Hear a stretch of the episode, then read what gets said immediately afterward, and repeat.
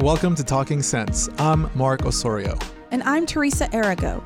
We're financial advisors, and if there's one thing we know, it's that the journey to financial independence can be confusing, but it doesn't have to be.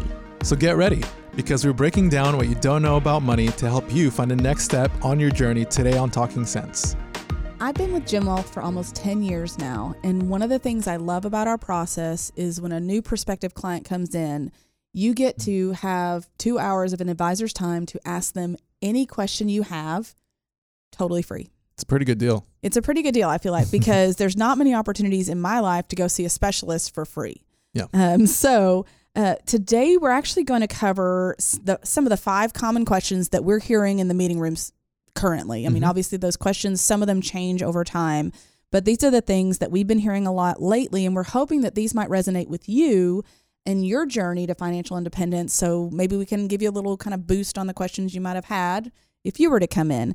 If Mhm. if there's anything though that we talk about today that you go, man, I'd really love some specifics for my life, you can reach out to our team by emailing info at getreadyforthefuture.com or getting on our website to request an appointment. So no no requirements beyond that point. You know, Mhm. even if you came in for a first appointment, you're not required to use our services.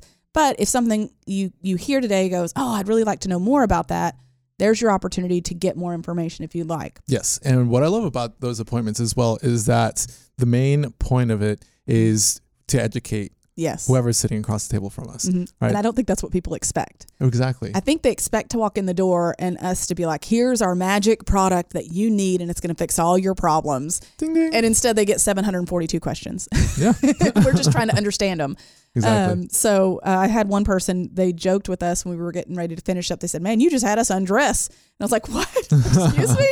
He said, Financially, we just undressed in front of you, didn't we? And I said, Mhm. Well, yeah, but do you feel like you got some value out of that? And they said, Absolutely. It was totally worth it. I was like, Okay, okay, we're good then. yeah. um, yeah. so- that's that's how we can actually provide you with good advice. Well, I think if you go to your doctor Mhm. and you're not fully honest with them about your symptoms, then they can't really make a diagnosis. And I think the same is true for what we do. We've got to be able to answer all of their questions and give us an opportunity to even kind of dig deeper into those because often the issue is not the issue. Yeah. You know, you've ever heard that? So, like, you think you're worried about this, but really you're worried about this other little thing underneath it. Yeah. That's why we do that. We're going to talk about the five most common questions that we hear. This is obviously not exhaustive because we hear a lot of interesting and unique circumstances. Um, Mhm. So the first one that is probably the best, most kind of like common one right now is how do I know if it's a good time to invest? Yeah. So before we go super into that, you know, Mhm. there's kind of some some ground rules uh, to cover just as basics, and that is uh, this actually stems from what a lot of folks have been coming up to us and, and asking us how to invest, you know, their current savings, right? Yes. Because a lot for a lot of folks, they've just got these savings sitting on the sidelines, not really generating a whole lot of income for them, Mhm. and so they they're wanting to know, okay, do I how how do I uh, invest these sa- uh, short term savings? And the thing is that investing is not really great for short term goals. No.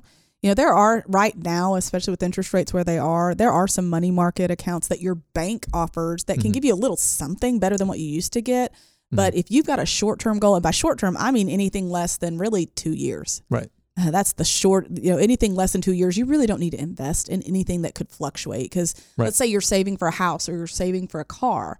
If the market dips right before you find that beautiful home or that beautiful car, you may have to wait and miss that opportunity. So we feel like investing is better for a mid to long term goal. Yeah, definitely. That's that's where we see the returns and the less volatility, right, over Mhm. over the long term. Mhm. So that's why.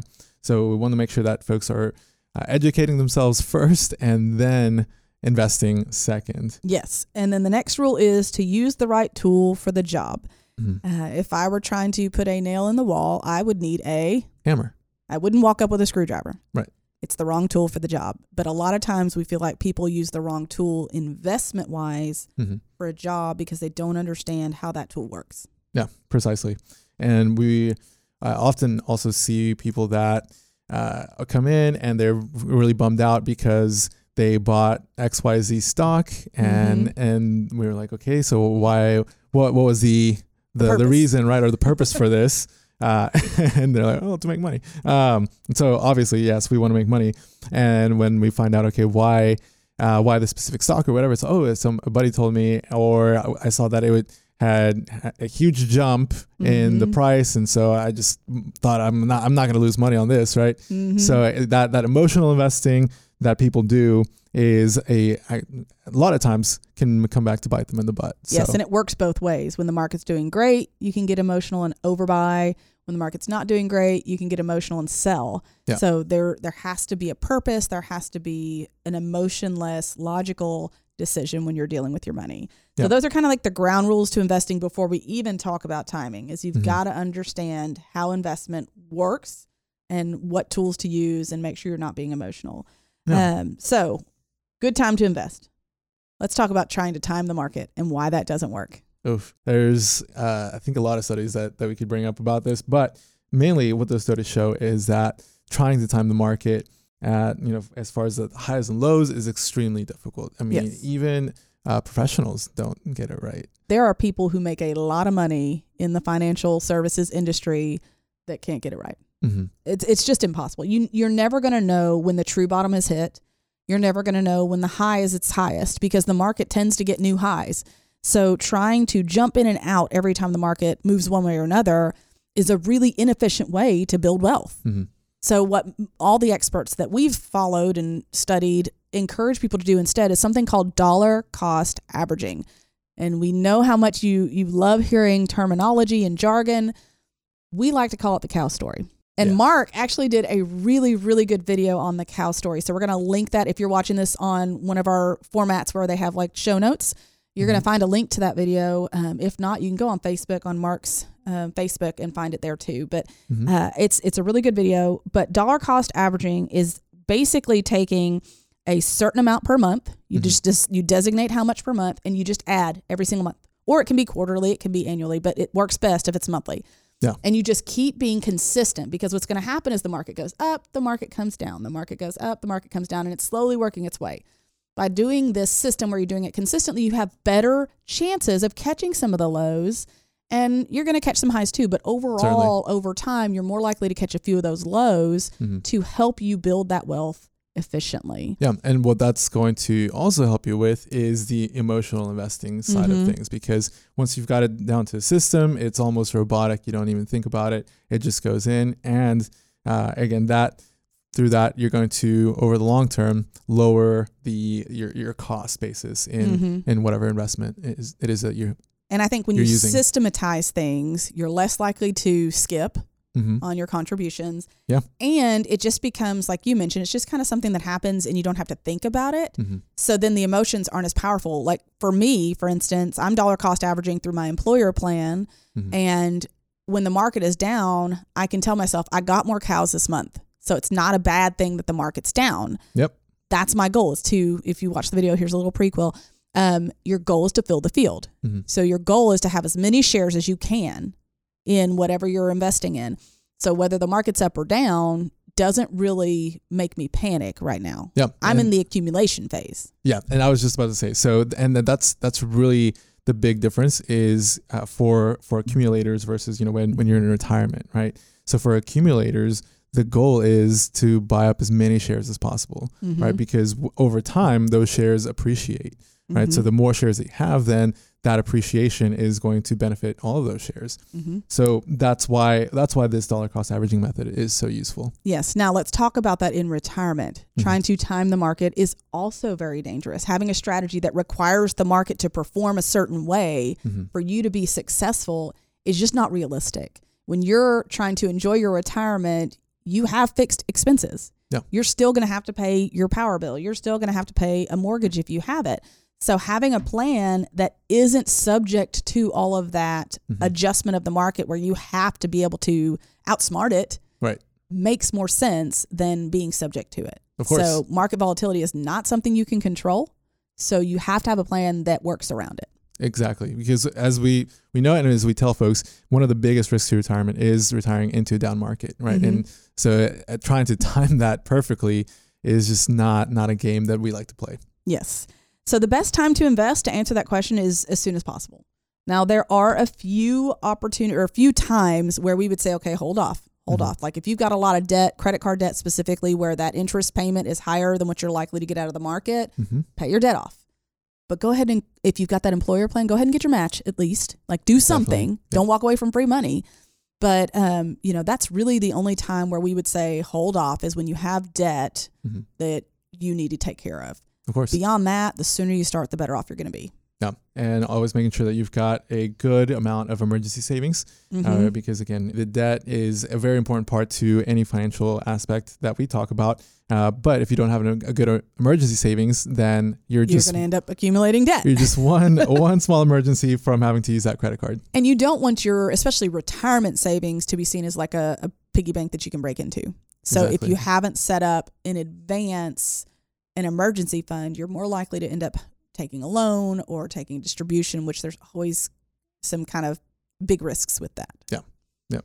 So that's our first one. How do I know if it's a good time to invest? Our second one is if house prices are up and interest rates are up, should I still buy that house I'm looking at? hmm Well, uh, I think that this is a, one of those conversations that we've had with multiple clients over this uh, past year that interest rates have completely shot up. Um, and the thing is that over overpaying for a home generally is just not a good idea. I think last year we saw a lot of people panic hmm and buy homes for more than they appraised for, Yeah, yeah, which means you're overpaying. So if you're paying more than the appraisal price, you're overpaying for that house. And whether the interest rates are up or down, that's just not a good purchase, Yeah. in our opinion. yeah. I, I remember uh, I was in the in the market to purchase a home, and on multiple of these these homes that I looked at and put offers in on, uh, I would actually go above whatever they, they were asking for, and I would still be uh, get get beat by somebody that Mhm. was not was going above and beyond the appraisal value, right? Yeah. So they were putting in extra money than what uh, they could even take a loan out for. And appraisal values fluctuate. So the market affected those appraisal values. So even then, you're still kind of on the high end for that home. Exactly. So, uh, you know, we feel like homes are a great investment, but you Mhm. also want to make sure that you're being smart and not emotional. We, we're always going to say, don't be emotional with your money. yes. Yeah. And what we also say is, you know, you don't have to marry the interest rate for the rest of your loan's life, Mm-hmm. right? So when, uh, you know, if the home's at a good price, Mm-hmm. right, then you can purchase a home and then uh, at a good time, whenever interest rates come back down, then you can refinance and kind of lock in that lower cost uh, to borrow. Yes. And we're going to throw out that disclaimer. We can't guarantee interest rates will go down. hmm Historically, they tend to go up, then back down.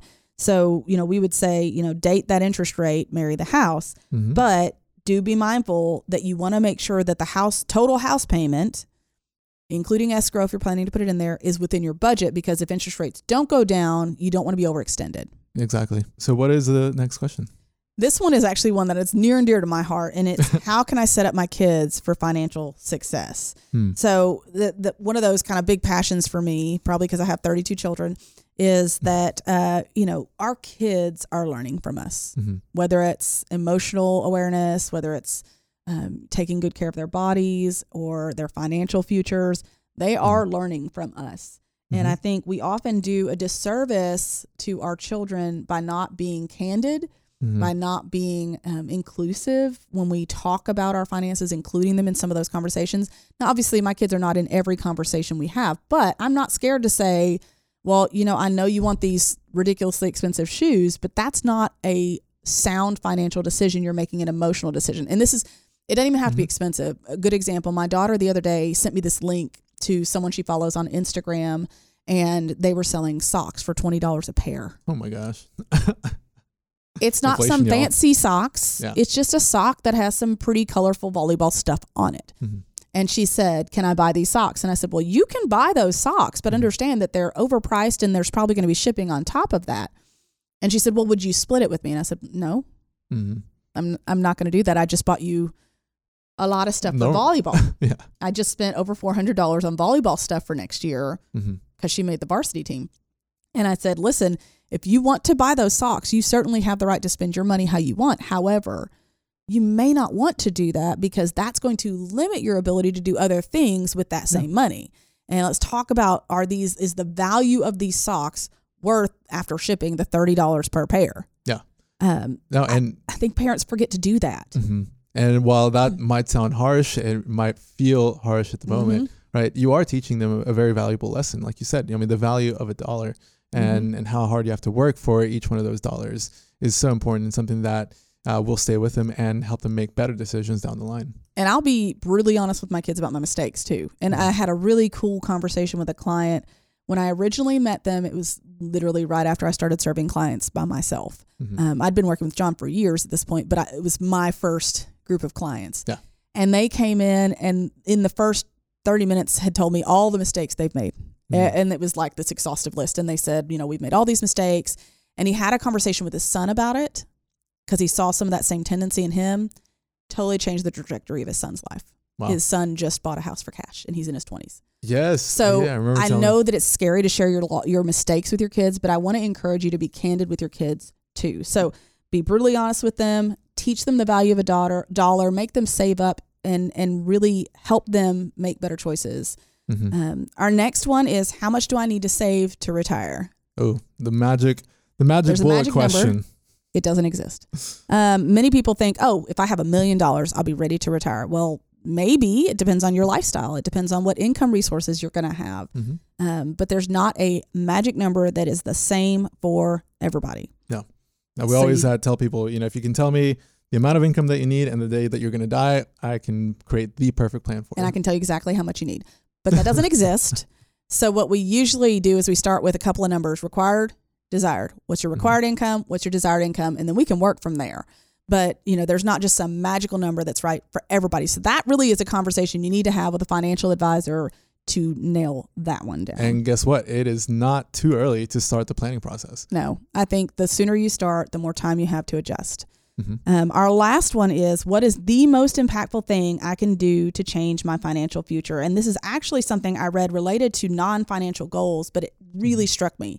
It said get rid of the someday mentality. hmm Someday when I'm making more money, someday when the kids are out of the house, someday when da da da da da da. da. No, someday's coming.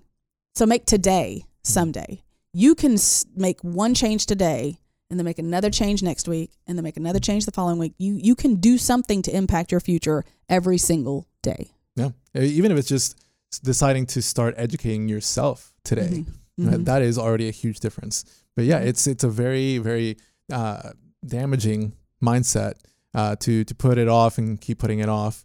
I Mhm. mean, and- you and I see the effects of that whenever folks come in, and we we know that it's it's too a little too late in the game, right, for Mhm. for them to be able to accomplish all their goals. You know, there's always something that you can do, yes. but uh, it's not going to be what they possibly dreamed of. Yes. Um, so it's time for our two cents. Um, I'm going to go first. If you walk away with nothing else, remember that you are the captain of your financial ship. And if financial independence is your goal, you have the opportunity to make changes even today to help you work towards that goal. hmm And do you have a question that we didn't answer today?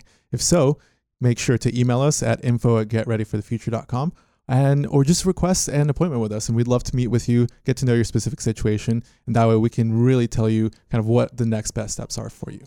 Thank you so much for joining us today on Talking Sense. I know we've talked about a bunch of different questions here. If you've got any others, like Mark said, reach out and we'll catch you next time.